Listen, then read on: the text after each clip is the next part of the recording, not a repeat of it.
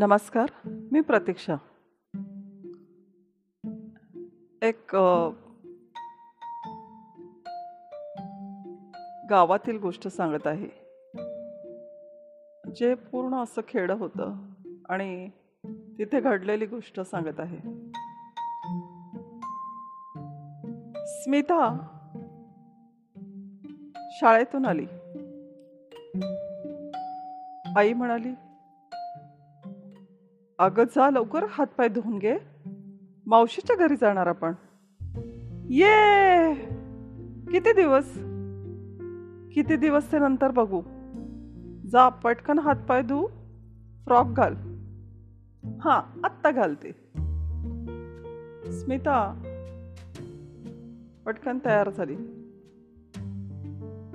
आई बाबा स्मिता स्मिताचे बावंड बसमध्ये बसून तिच्या मावशीच्या घरी गेले.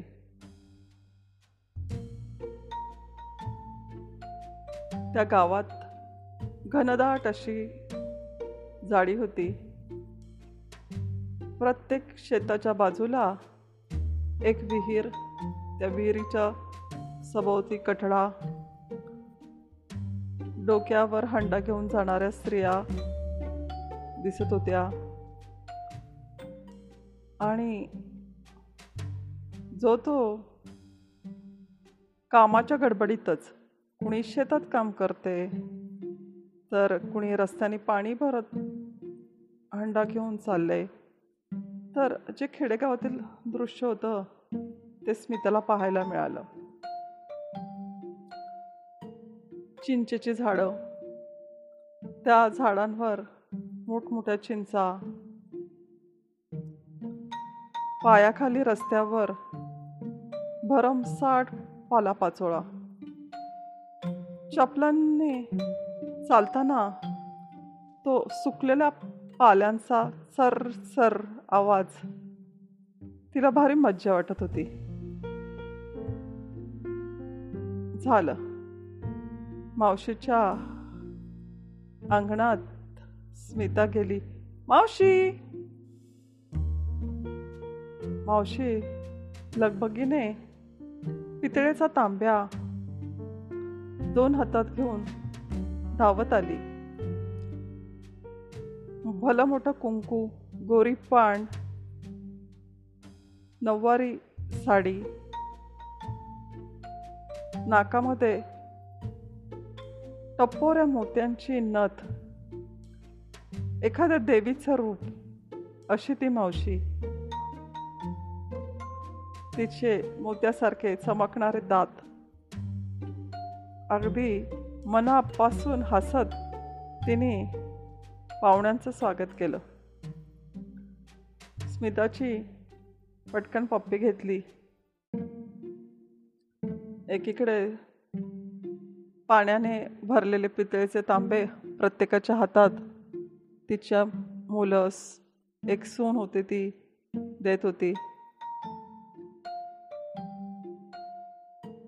घरामध्ये गेल्यावर पहिल्यांदा टेबल फॅन सुरू केला. लगबगीने खाटेवर नवीन सादर अंतरली बसा बसा चुलीवर गुळाचा उकळलेला वाफाळलेला चहा घेऊन मावशीची सून आली. पार्लेजीची बिस्किट थोडे गोड पोळे आणि चहा नाश्ता घेत सर्वांच्या गप्पा सुरू झाल्या.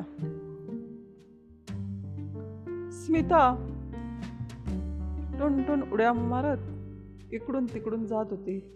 मावशीचे दोन मोठे बंगले.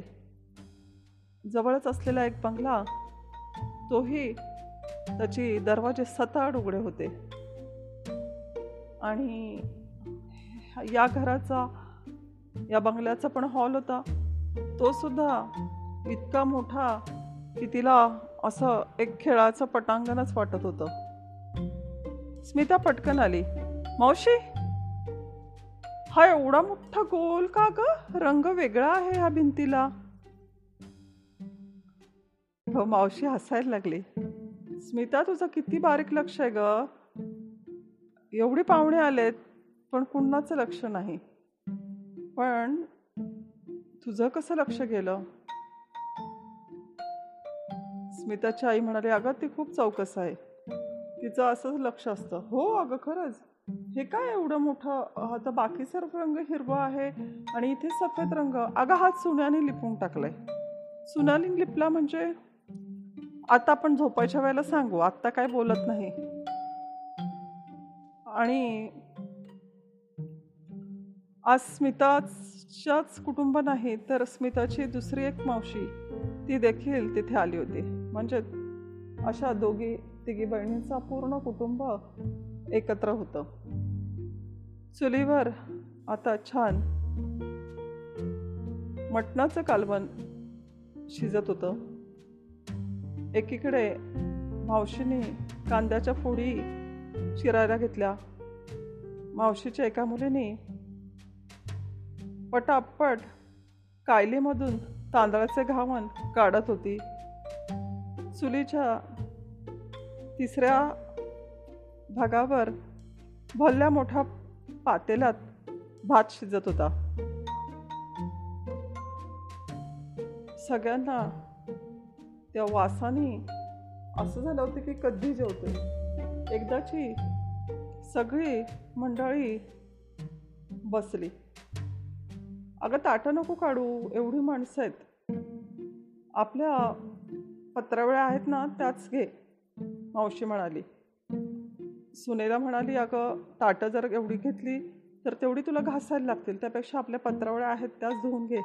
नको नको पाहुणे काय रोज येणार आहेत का? कशाला पत्रावळ्या?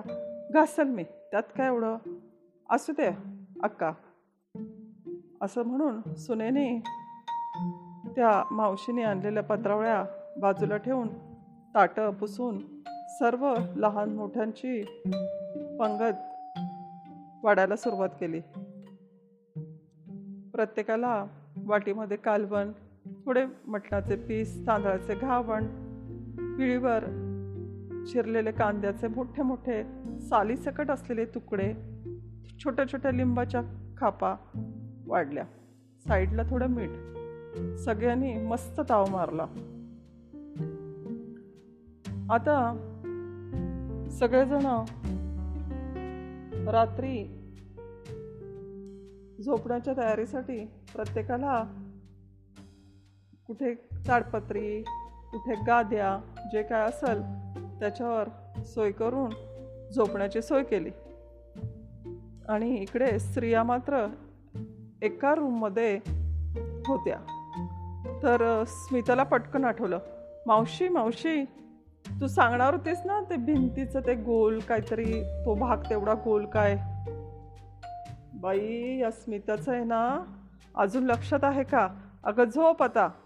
नाही नाही मला ऐकायचं आहे मला ऐकायचं आहे मग स्मिताची आई पण म्हणाली स्मिताची मावशी पण म्हणाली अगं हो सांग ना सांग ना बाय काय झालं ग ते? खेडेगावामध्ये ताईला बाय म्हणतात.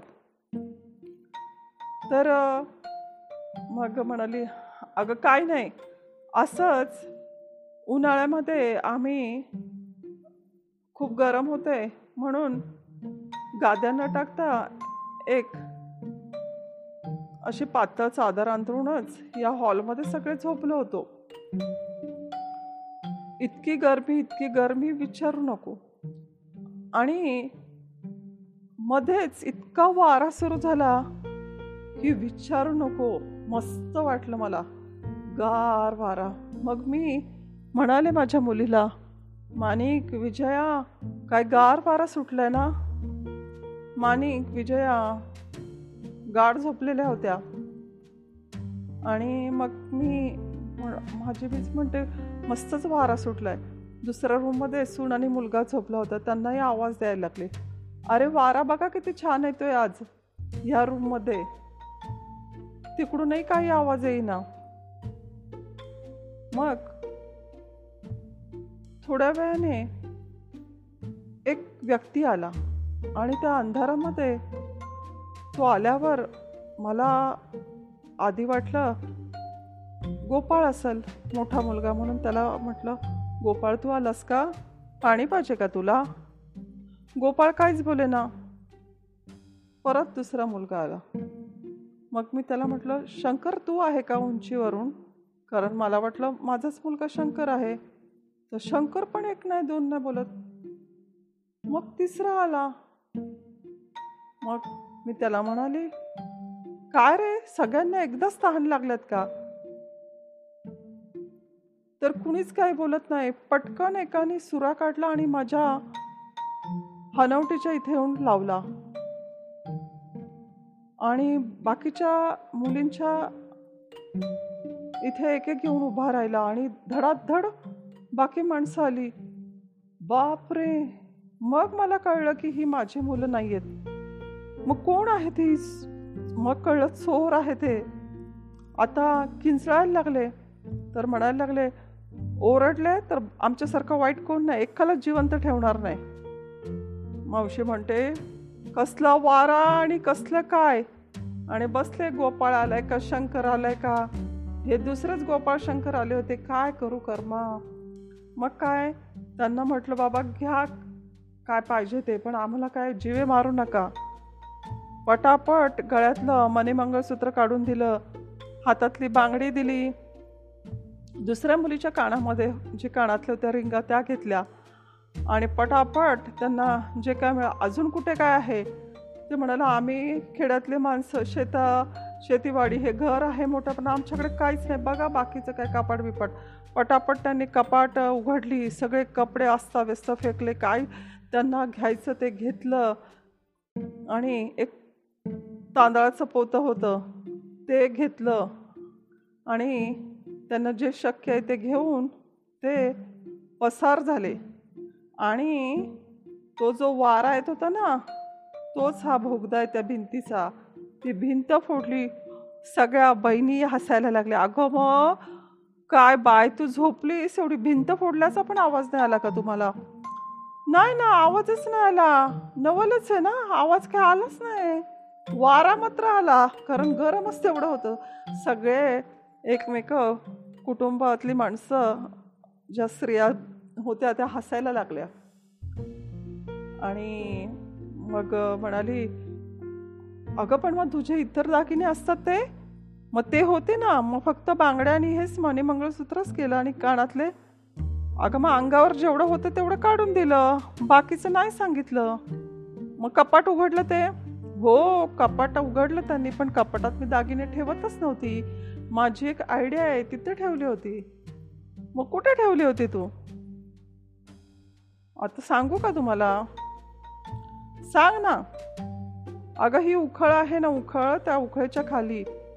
मग उकळीच्या खाली कसं काय? काय नाही उकळीच्या खाली मी ना एक गोल असा खड्डा आधीच तयार करून घेतला होता. आणि तिथे एक दागिन्याचा डबा आणि थोडी रक्कम होती. पैशाची ती त्या जमिनीत ठेवली होती आणि त्यावर उखळ. आणि उखळ एवढी मोठी उखळ आहे. तर त्या उखळीच्या खाली काय असेल हे कोणाला कळत नाही पण आता तुम्ही बहिणी आहेत म्हणून सांगते. आणि मग परत दुसऱ्या दिवशी ही सर्व मंडळींना चर्चा सांगून सगळे जण या गोष्टीवर हसायला लागले. की काय एवढं मोठं भिंतीला म्हणजे खोदकाम करेपर्यंत तुम्हाला कशा झोपा लागल्या? असे कसे झोपले होते तुम्ही? आणि काय वारा मस्त येतोय वारा मस्त येतोय पण ह्या गोष्टीकडे तुमचं लक्ष नाही. असं एक कॉमेडी विनोदाचा भाग म्हणून हसायला लागले. तर नमस्कार अशी ही एक त्या गावातली घडलेली गोष्ट मी तुम्हाला सांगितली. आज या गोष्टीतून मला सर्व देशातल्या प्रत्येक ठिकाणच्या सर्व जगभरातल्या बँकांचे आभार मानायचे आहेत. कारण आज बँकांनी एक उल्लेखनीय कामगिरी केलेली आहे. काही सरकारी बँक आहेत काही प्रायव्हेट बँक आहेत काही पतपेढी आहेत. तर सर्वांच्यामुळे किंवा ज्या काय सरकारने योजना केल्या तर खूप सारे सेविंग एफ डी रिकरिंग म्हणजे आज आपले पैसे असतात ते आपल्या सोयीनुसार आपण बँकांमध्ये ठेवू शकतो आहे आज ए टी एमची सोय झाली आहे त्यामुळे आपण हव्या त्या ठिकाणी ए टी एम कार्ड वापरून आपले जी रक्कम लागणार आहे ती वेळच्या वेळेला योग्य प्रमाणातच काढू घेऊ शकतो. आणि तिचा योग्य उपयोग आपल्याला करता येतोय. आज कितीतरी बँकांमध्ये लॉकर्स उपलब्ध आहेत त्यामुळे आपल्या खूप साऱ्या कागदपत्र आपले दागिने मौल्यवान वस्तू आपण त्या लॉकर्समध्ये ठेवू शकतोय. आणि या सर्व सोयी सरकार किंवा प्रायव्हेट बँक्स ज्या काही शाखा ज्या काही बँक्स आहेत त्यांनी अवेलेबल करून दिल्यात आणि त्यांच्या सेवेमुळे आज आपली जीवनातली ही मौल्यवान वस्तू सुरक्षित आहेत. आज ही जी गोष्ट घडली होती तर पूर्वी या सर्व सोयी उपलब्ध नव्हत्या. म्हणून